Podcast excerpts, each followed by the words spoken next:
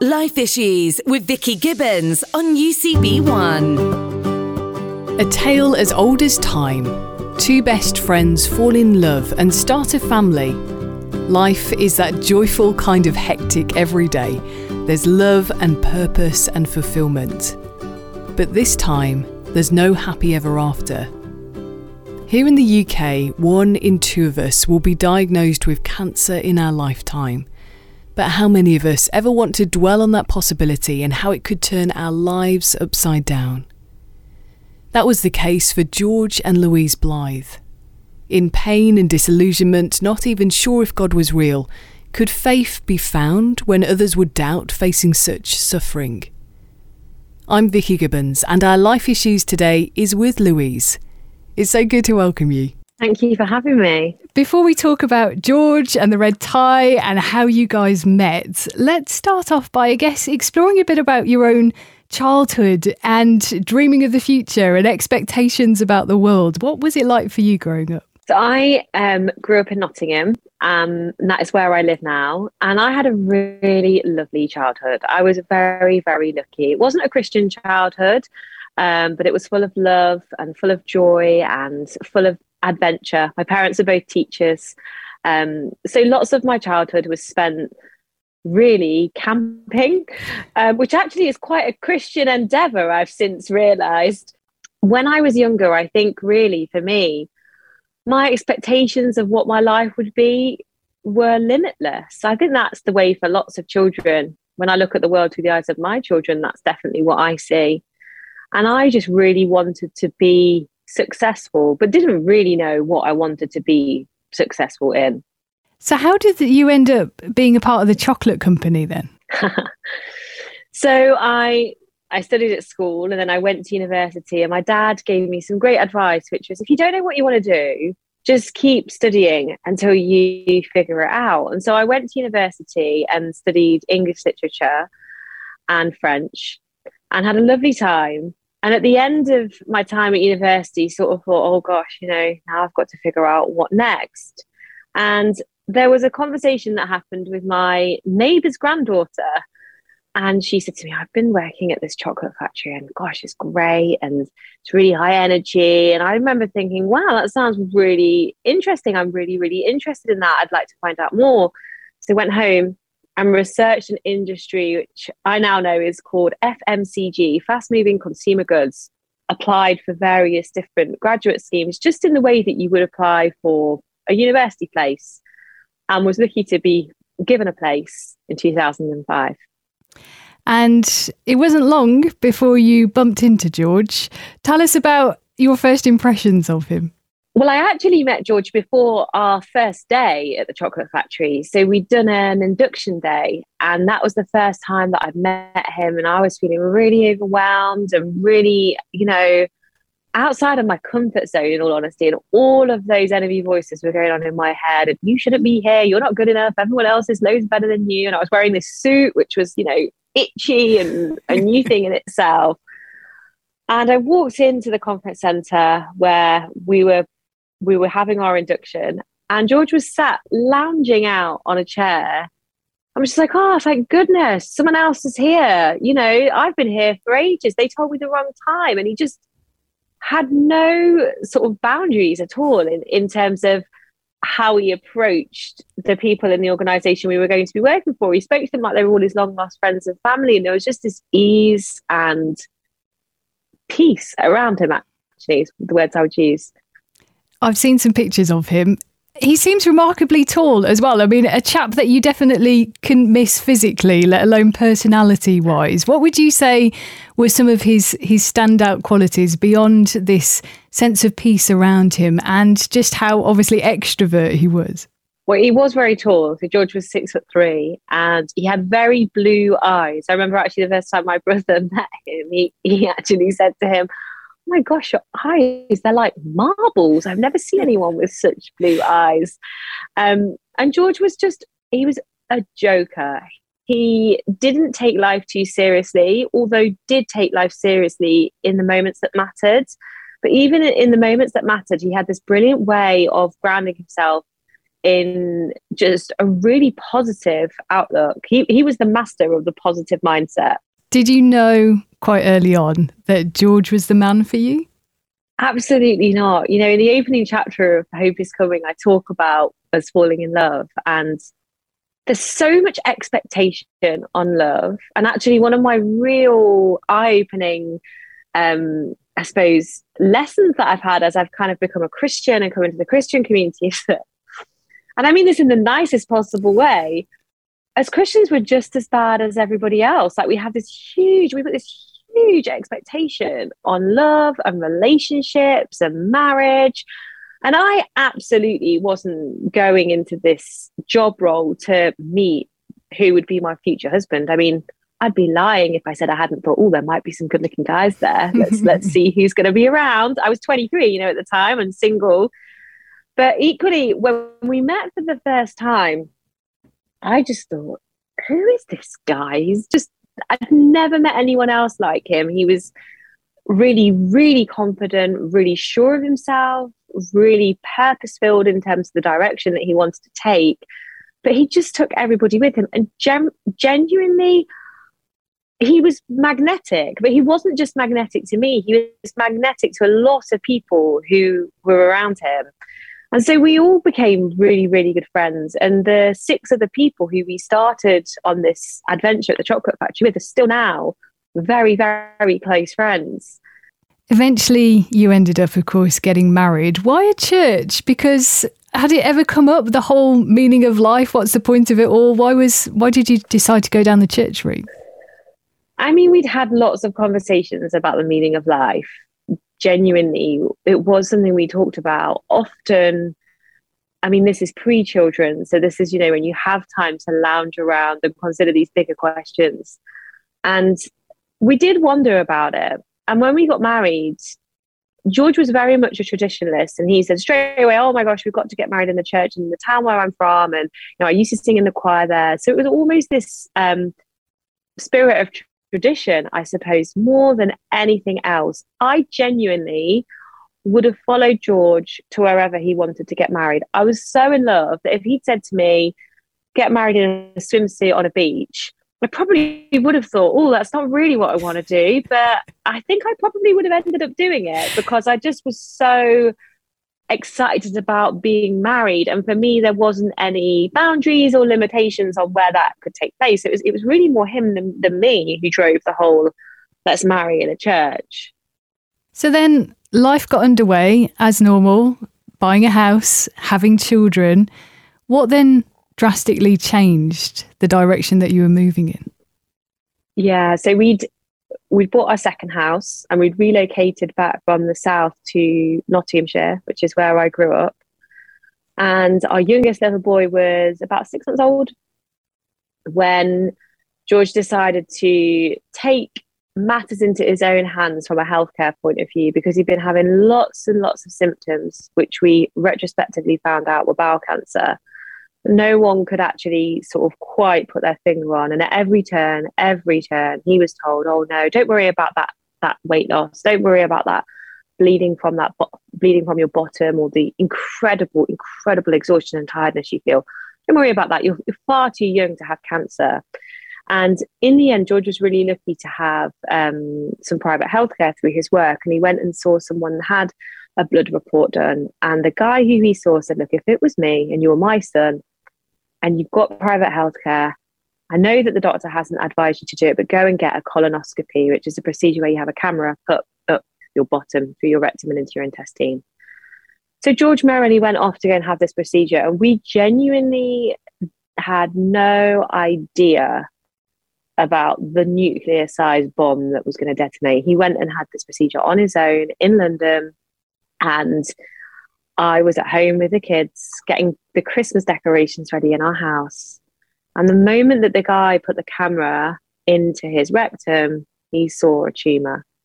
And he was diagnosed in the room where we, he was having the procedure, even though, you know, the consultant had said to him, Look, I can't officially diagnose you here, but I, I know that this is cancer. I see this, you know, I look at these things all day long and I know what this looks like. So when I got the phone call, which was I've got cancer, it was just life altering, life defining. And I always say to people, you know, my life changed. The, the, the, the pivot of my life on this earth changed in that instant because that was the that was a very dark turning point for us who up until that point had lived this fairy tale perfect life can you remember what you were thinking at that point? Because in the book, you talk about how, you know, George's cells conducting this invisible warfare inside him. It clearly been happening for some time. You'd had these conversations with other medical professionals trying to reassure you, but then you still ended up with that significant diagnosis. Yeah. So, what happened in the part of the story that unfolded next was that, I mean, ultimately, I think as human beings, we're wired to hope. So, when George was initially diagnosed, the narrative that everybody wanted to give us was look, he's still incredibly young, he's really fit, he's really healthy, he can beat this. And then the narrative became that this is bowel cancer, which is really, really treatable. We think we've probably got this really, really early. And bowel cancer is very treatable, like a lot of other cancers, if it is caught at an early stage. So George went through the the process of being scanned um, to understand if there was any further spread.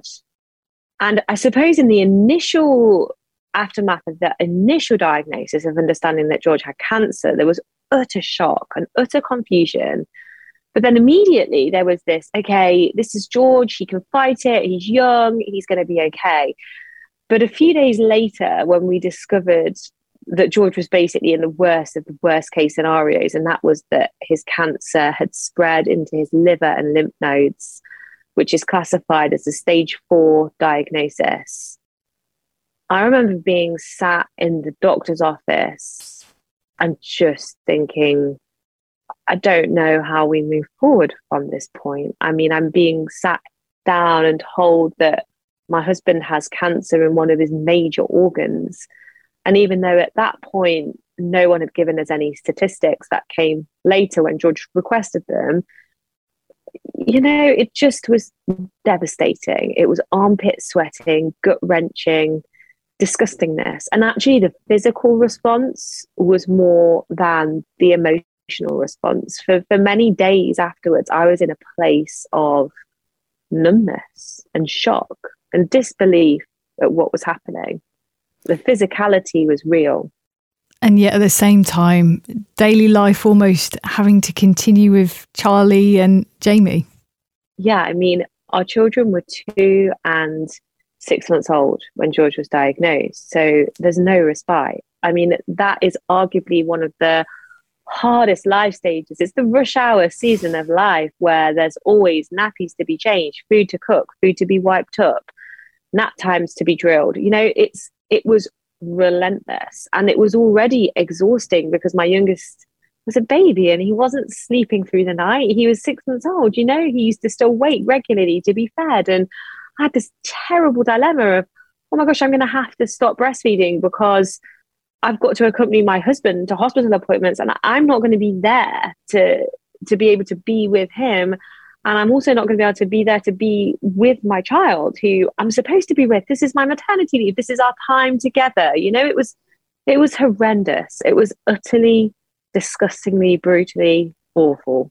For you and George, you wanted to face this head on and tackle it in your own unique way with your own kind of marketing heads on. It was a car journey that you came across a beautiful poem that in a way inspired the strategy for how you're going to deal with it in the coming months. Tell us about Invictus. This was before we knew God.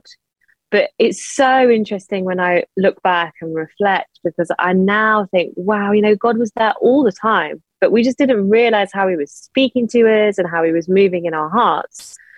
And one of one of the moments that I do look back on and think, you know, God was really in that was this moment when we when we had this car journey north. So we were we were running away. So we just found out that the cancer was really advanced really bad.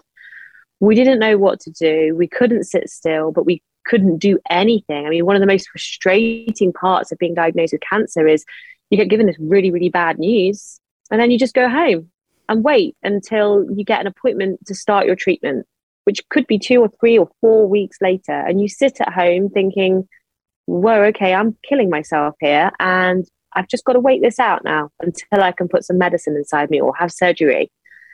So we ran away to the Yorkshire Dales, and in the car journey on the way north, we were talking around um, how we wanted to deal with this cancer. So you're right in saying, you know, George and I both had been trained at the chocolate factory and have worked in sales and marketing. And George said to me, I'm not not having cancer. I don't like the connotations of what the name cancer brings. It brings such fear, it brings such dread, it brings such disgust. I don't want cancer. I've got cancer, but I don't want this to be all about my cancer. Mm. I'm having a project name. And in the corporate world that we were working in, you know, that was the norm. Any new product development would have some fantastical project name, a bit like The Apprentice. So we said, right, okay, we need a project name. And George plucked the name Invictus. It felt like out of the sky. He had no idea of the connotations of the word. He'd not read the poem at school. It wasn't something that he knew about. And when we found the poem, the Hemingway poem that is Invictus, and we read it in the car on the journey north, it was it was our early scripture is how I would describe it. We read these words and we felt validated, we felt seen, we felt inspired, we felt full of hope.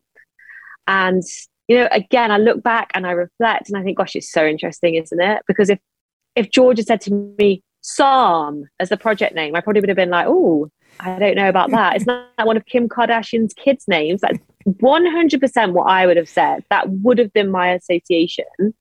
Or Ezekiel, you know, I don't know if it would have had the same impact. So God obviously clearly met us where we were and gave us this poem as something that we could stand on in the months that would come. You're listening to Life Issues on UCB. My guest, Louise Blythe, who has published a book called Hope is Coming, a true story of grief and gratitude. Louise, you've got a whole chapter in there uh, named No Coincidences because you are someone who now reflects back and sees that actually with God, there are no coincidences, like with that poem we were hearing there, Invictus. From that place of feeling like you were together in this. There were moments, though, where perhaps separation, divide crept in, being in different places with dealing with this diagnosis, dealing with the treatment. And there was one night where it all got too much, and usually an argument between you both. Yeah. So, I mean, we fast forward now eight to nine months in time, and we just found out that George's cancer was incurable. And the doctors had said to us, look, you know, we don't think now that we can make George better. This is going to be that you guys live with this.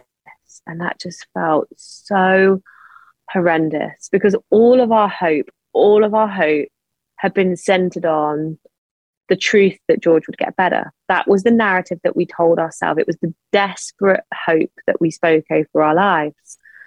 And when that got taken away from us and we realized that that wasn't going to be the truth, and we were sat down and told that very clearly, it was incredibly difficult. You know, we were still relatively early into our marriage and, you know, figuring out parenting.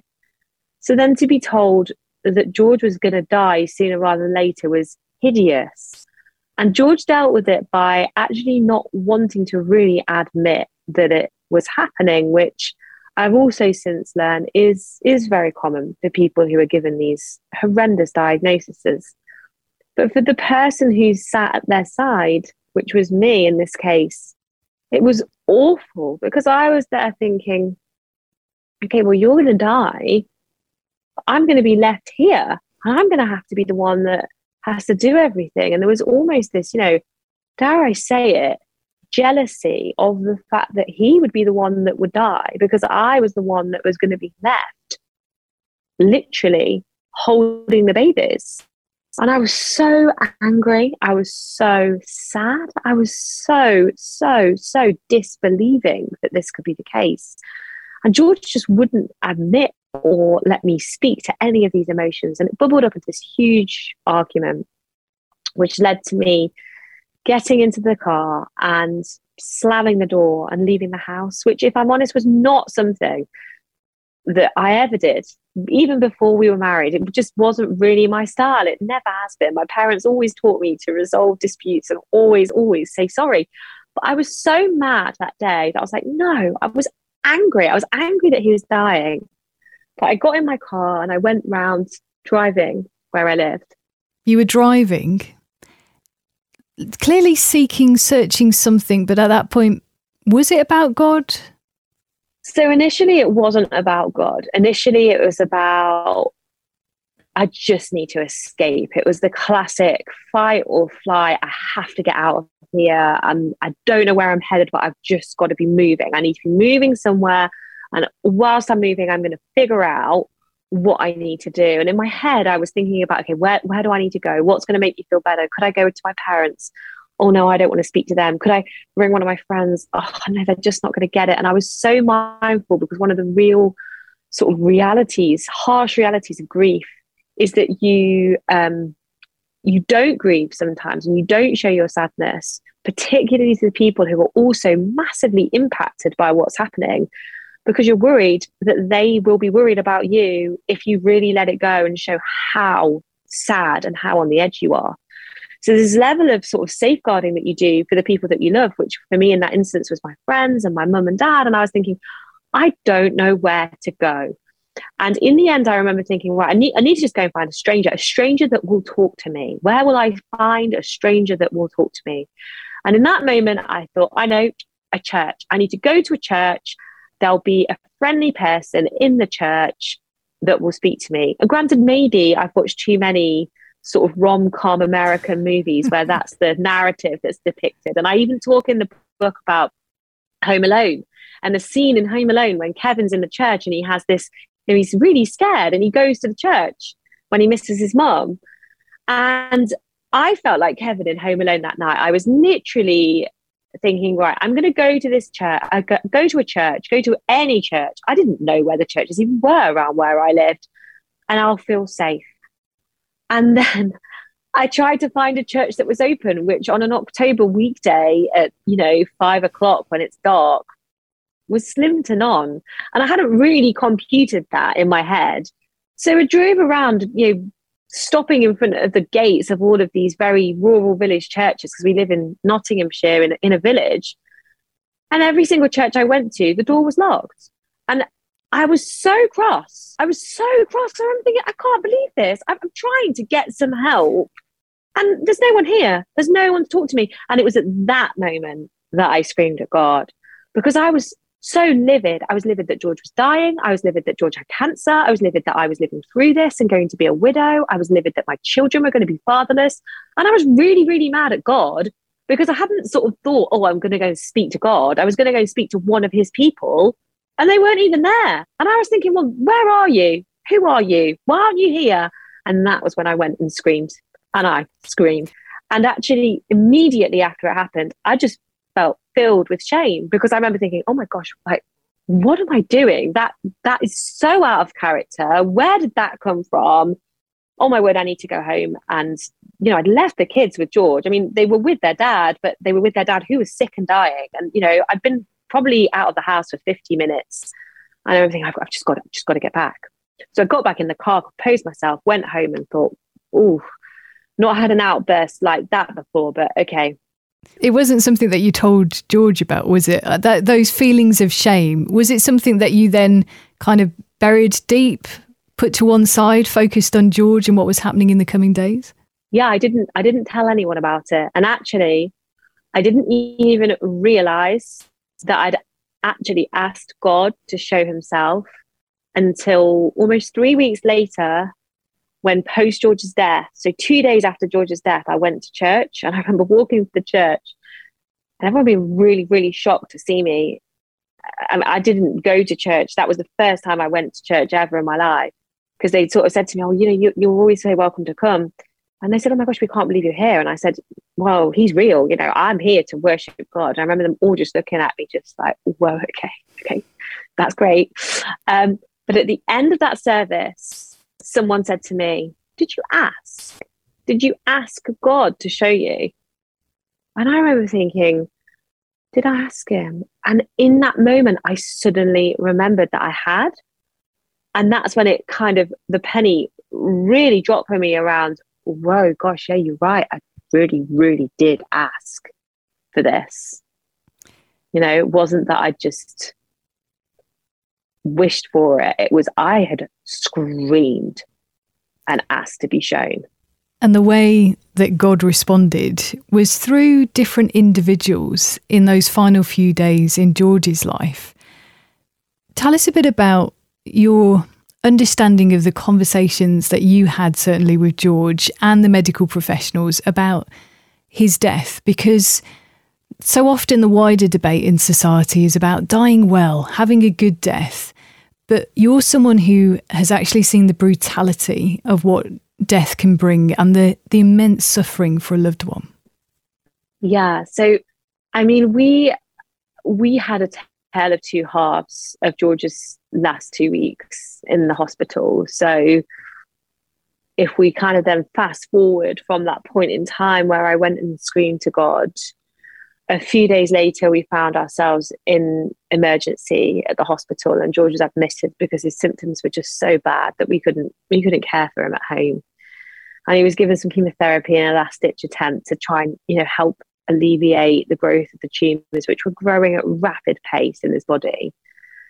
And the first week in hospital was hideous. It was full of pain. It was full of fear. It was full of anxiety you know, even as I sit here five and a half years later recalling it, it just feels dark in my head. It was, it was the nightmare that everybody imagines. It was hideous. George was so anxious because he was so scared about what was happening to him. He felt so out of control. He couldn't sleep, even though he was utterly exhausted. He was so tearful. He was weak. It was it was brutal. It was utterly, utterly brutal. And, you know, the medics, what I've learned about medicine and, and the way in which, you know, medics respond often in these sort of trauma cases are they don't, they're very good at not necessarily telling you what's going to happen next, even though there is a, a pathway often that people with certain disease and certain symptoms follow. So there was never any sort of consternation from the medical team about what was happening in George's body. And, you know, since George's death, you know, I've I haven't done a huge amount of research, but I'm very well connected in the bowel cancer community. And I see images of people in end of stage care of bowel cancer, and the machines and the contraptions that they have around them are the same, which leads me to know and understand that, you know, there's similar side effects that people present with and similar problems that they encounter with this type, with this specific type of cancer. So it was it was horrible for that first week in hospital. And it was only when we had a time of prayer that things really began to change. How did Brianna come into your life then? Because I know at one point in the book you you talk about there being three options that you seriously considered. One was around assisted dying, another was trying to get your friend to do some research about were there any other options when it came to pioneering treatment. And then the third option was the big guy. I mean, the really short answer as to how did Brianna come into my life? Well, I asked. I screamed at God to show himself, and he showed himself to me through the people that love and follow Jesus. That's the straightforward answer. The more convoluted answer was a series of strange, non coincidental occurrences that happened, which ended and I suppose culminated in this crescendo of synchronicity that went on between myself and this lady called Brianna, who I had never met before. So the potted, very shortened version of events, which you can read more of in Hope is Coming, is I went home the night that I screamed at God. And that night I received a text message from a friend who had been at a wedding. And at that wedding, she'd been approached by Brianna. And Brianna had said, Look, on some level, I feel like I need to pray for a friend in your life. Um, and my, my friend at the wedding had just found out that day that George's cancer was incurable. She was very close family friend and she was in pieces. and they'd had this time of prayer. My friend was not a Christian at this wedding that was a very non Christian wedding. And my friend had said, Look, you know, what you've just done for me is really powerful. Would you would you pray for my friends? And she said, Yeah, of course, you know, give them my number and tell them about the um the 24-7 healing rooms in London. You know, they can ask for prayer there. So I get this message saying I've met this girl and it's all a bit bizarre and you know here's her number and here's some places to pray and I'm thinking great great and, and in the book I tell the story of trying to get hold of the prayer rooms in the UK and then trying to get hold of a church in America and at every turn not being able to to get a hold of the people that I wanted to to pray and then ultimately saying to my friend you know look I can't get hold of any of these people can I just have this lady's number can I speak to her directly and I mean, her side of the story, she's now a really good friend. Her side of the story was, I mean, she was terrified, right? She just offered some prayer at a wedding. She's just a normal, amazing girl who works in events production in London. And she, you know, she'd felt God saying to her really strongly, You've got to go. You have to intercede on this one. And she did. And she had the bravery and courage to do that, which is just still now something that blows my mind. I mean, for me at the time, I remember thinking, oh, this is just what Christians do. And now I'm in the world of Christianity. I realize how much shame and how, you know, how much we don't just step forward and pray for people because we tell ourselves that it's, you know, not the right thing and people will think we're crazy and, it, and we're mad and all these things. But at the time, I just thought, oh, yeah, she's Christian. She prays. Okay, perfect. She'll do. She can pray. And that sounds so awful of me. But that was essentially what happened. But there was this synchronicity that, that gathered around the way that we came to know one another, which culminated in her saying, Okay, you can't get hold of anyone else. I will get on a train from London. I will come to the hospital in Nottingham and I will physically sit and pray over George. It was more than prayer in the end, wasn't it? Because it involved some Ribena and Holy Communion and to totally not freak you both out. She didn't start from that place of breaking bread and saying, let's eat together, but indeed she started with prayer. And tell us about this amazing, you use the word so frequently, energy that filled the room yeah. in the hospital. In the book, I call it energy because that's what I named it as at the time. I now know it was the Holy Spirit. I had no experience of the Holy Spirit. I didn't really understand what that was. I thought it was just part of a prayer that I maybe sometimes used to say at primary school. I didn't know what it meant when the Holy Spirit moved. So all I could describe was what I was feeling, which was this, this energy, this force, which I think is disarming actually for some Christians in the way that I, I do describe it in the book so Brianna came and she and she prayed with us and, and just as you said you know she didn't she didn't go in lightly. This wasn't a just like oh yes you know let me let me pray. It was she was all in. You know she went for it. It wasn't a like i'm going to stand back. It was a okay this guy is dying and i'm going to pray as if he's dying. And she asked permission which she was fully fully given. But even when she began to pray i, I sat there and thought oh gosh what have i done uh, this you know this is way out there. Like this is too much for me. Who have i invited into george's hospital room? This is insania. But then george said will you come and sit next to me and hold my hand? And he had not invited or asked anyone close to his bedside outside of me his mum and his sister. He wouldn't let anyone else see him. He wouldn't let anyone else near him he was almost ashamed of how sort of ravaged his body was by this disease. So I thought, okay, that's not we've not seen that before. So I I'll go with it because I was I was on the verge of sort of thinking I'm going to throw her out. This is too much. This is not for me. And these prayers continued, and I remember sitting in this room and feeling like I was almost being sucked into a vortex, but slowly thinking, "Oh no, hang on, I can't do that. I've got to be responsible." You know, you know, George is really sick and I've got to be on high alert. And oh, hang on, I'm being sucked into this vortex again. Hang on, I'm going to come back. And that that happened with this energy in the room, and it culminated in this really deeply incredible moment where Brianna pulled out these letters that she'd written. I mean, she's deeply prophetic, which I now know. But you know, also again for me at the time, prophecy was something from Harry Potter. I was like, what? What is this? I don't know what this is. And she had written these letters that were prophetic words from God about George and I as, as individuals and characters and what was on our hearts. She read these letters. I'm just thinking, my gosh, who is this girl? Like, what is this? Is this mediumship? Is this, she's, she's definitely tapped into something. I, I was very, very certain of that. What she was tapping into, though, was so unknown to me that I then had this whole dynamic of, well, is this safe? Like, is this, you know, is this normal? But I remember thinking, but this is great. Like, I feel like I'm so peaceful and on the clouds, and I, can't explain it.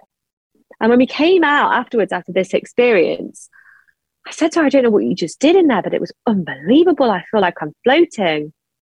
And she just really nonchalantly said to me, That was the Holy Spirit. You can have that every day if you want.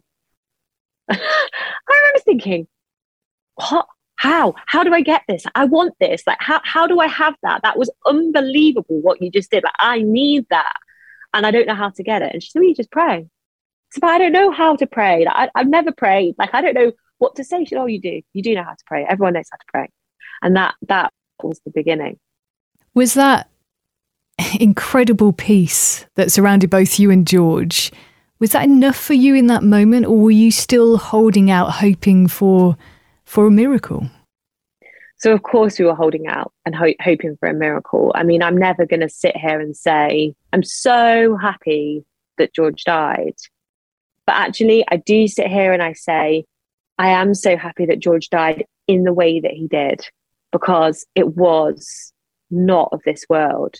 And what happened was, I didn't necessarily know what I wanted because the pragmatist and sort of scientist in me was going, okay, George is dying, and I can see this, and all of the medics are telling me this, and he knows that.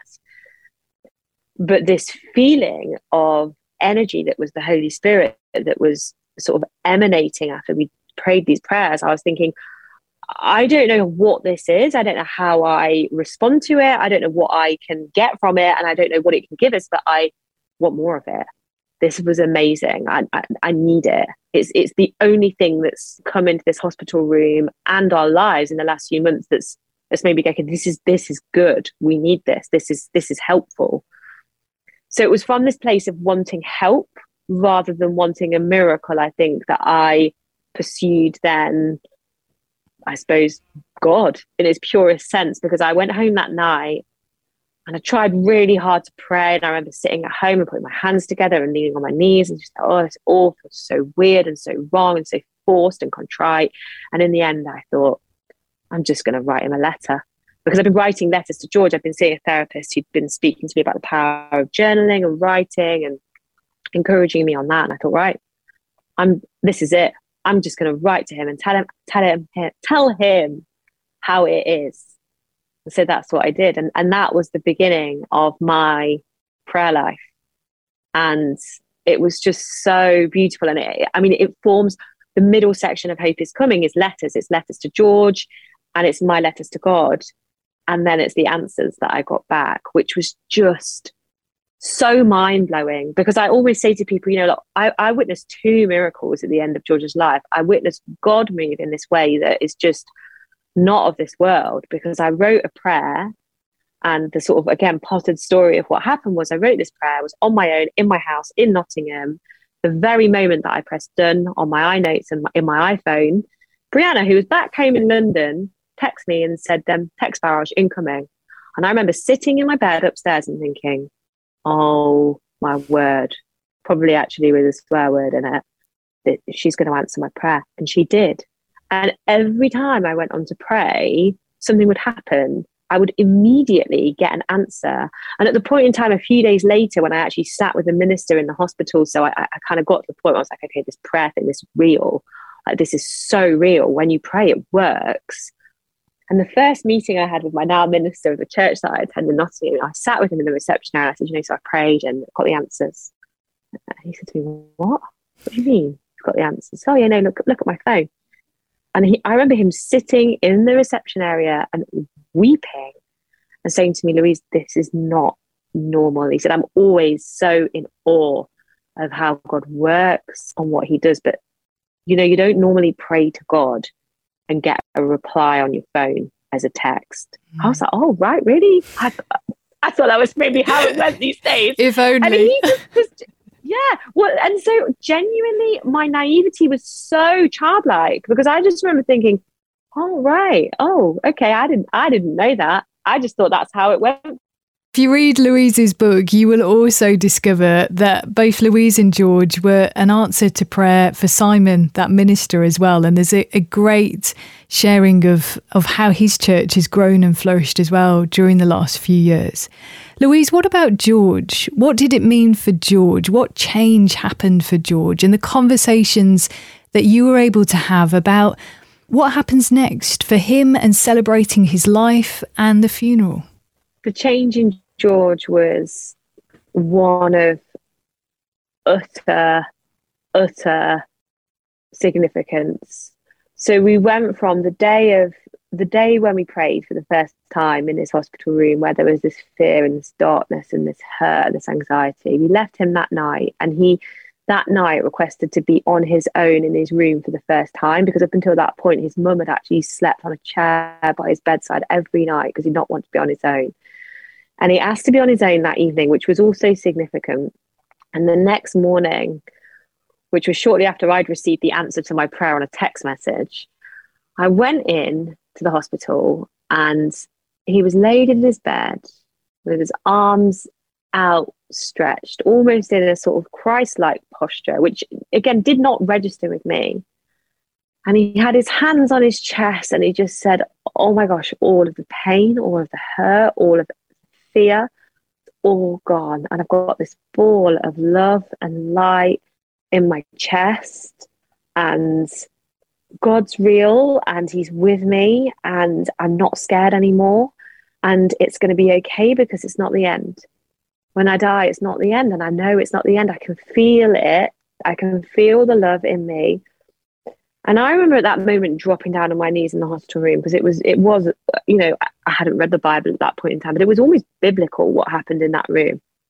Dropping down on my knees and sobbing with my arms out you know, you know, just being sort of like, oh my gosh, thank you, thank you, thank you for this change because the change was just all I'd wanted in him was for him to be comfortable and peaceful and not in a place of fear and hurt and shame and disgust and horrendous side effects.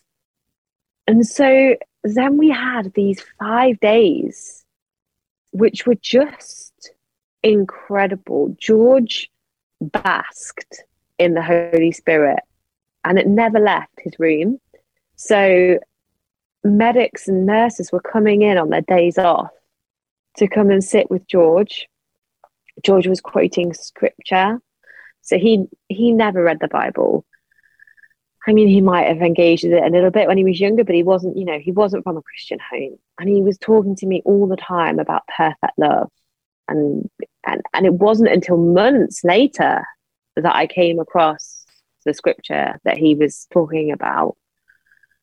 And he was just in this state of excitement, hope, anticipation. He was so knowing in those last few days. There was a wisdom over him that was not of this world. He knew when he was going to die. So he knew that he would die on a Friday. He, he did. He was very clear about how it was going to happen. He knew he would be by himself.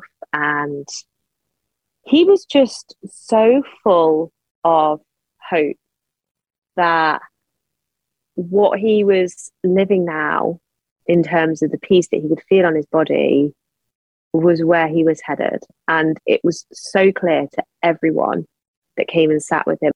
It was such an intense experience, wasn't it? How did it not feel surreal when then George had passed and you were left with friends and family who perhaps hadn't encountered that reality, had never seen you express ideas of God and faith, and then to obviously get together this really important and moving service, the cycle of life for George? It was surreal, is the word. It was utterly surreal because I had I had lost, and I've still lost, the love of my life. But I gained the greatest love that we can all ever, ever know. So for people that didn't know God, they they couldn't understand it. They I couldn't explain it to them. because I kept saying to him, look, it's okay. Like, I need to tell you about what happened. It's okay. Like, obviously, it's not okay because George is dead, but it is okay because I figured out that there's heaven and he's, he, I don't know where it is. I don't know what heaven's like. You know, that's a huge mystery that I'm excited to find out when I die. But, you know, he's gone there. And I am so sure and so certain of that from everything I've witnessed. So it is awful, but it's also okay. And honestly, I think some people thought I was slightly unhinged that had known me for a really, really long time. People were definitely worried about um, whether or not I've been brainwashed. Um, and I kept saying I have. I've been brainwashed by the Holy Spirit, which probably didn't help me at the time. but it was it was this very, very dramatic you know moment of coming to faith and for me george's funeral was such a pivotal moment because you know a funeral is a sad sad occasion and it was the occasion for us to publicly mourn george but george and i had already decided before he died that we weren't going to make this be just about death. It was going to be about life. It was going to be about god. It was going to be about carrying on because of george and because of god. And i mean so i stood up in George's funeral and did the eulogy to 400 people and told them God was real, which, you know, I never thought that would be something I'd do in my lifetime, but it, you know, it was, and it was, it was unbelievable. And people still talk about that moment now. People who don't have a faith still talk about that moment and how much it inspired them and moved them. And I know it's not because of the words that I spoke and the things that I said. I know it's because what they felt in their hearts was the Holy Spirit. But I just sort of knowingly look and smile and nod and go, oh, yeah, great. Yeah, yeah. It's amazing, isn't it? What has God done since? The whole exploring faith and maturing in your understanding of God and His Word, you know, getting into the Bible. I mean, the last five years has been a crazy, crazy adventure. I mean, I've had to bring up two kids. I've had to do that on my own. I've had to navigate another cancer battle. So my dad sadly was diagnosed shortly after George died, and he passed away in 2020. It's been incredibly challenging. And I often say to people, you know, particularly Christians actually, just because I found God does not mean that my life was this rose tinted perfection. It's been really, really hard. Grief is horrible. It's all consuming. It's deeply sad. It's feeling deeply deeply lost and lonely and like you'll never find a way forward. It's it's really really difficult to navigate through. And i was incredibly lucky. Some might say you know god positioned it for me but i i walked into a church that had planted in nottingham and that church has been a place that has sustained me has held me, has taught me.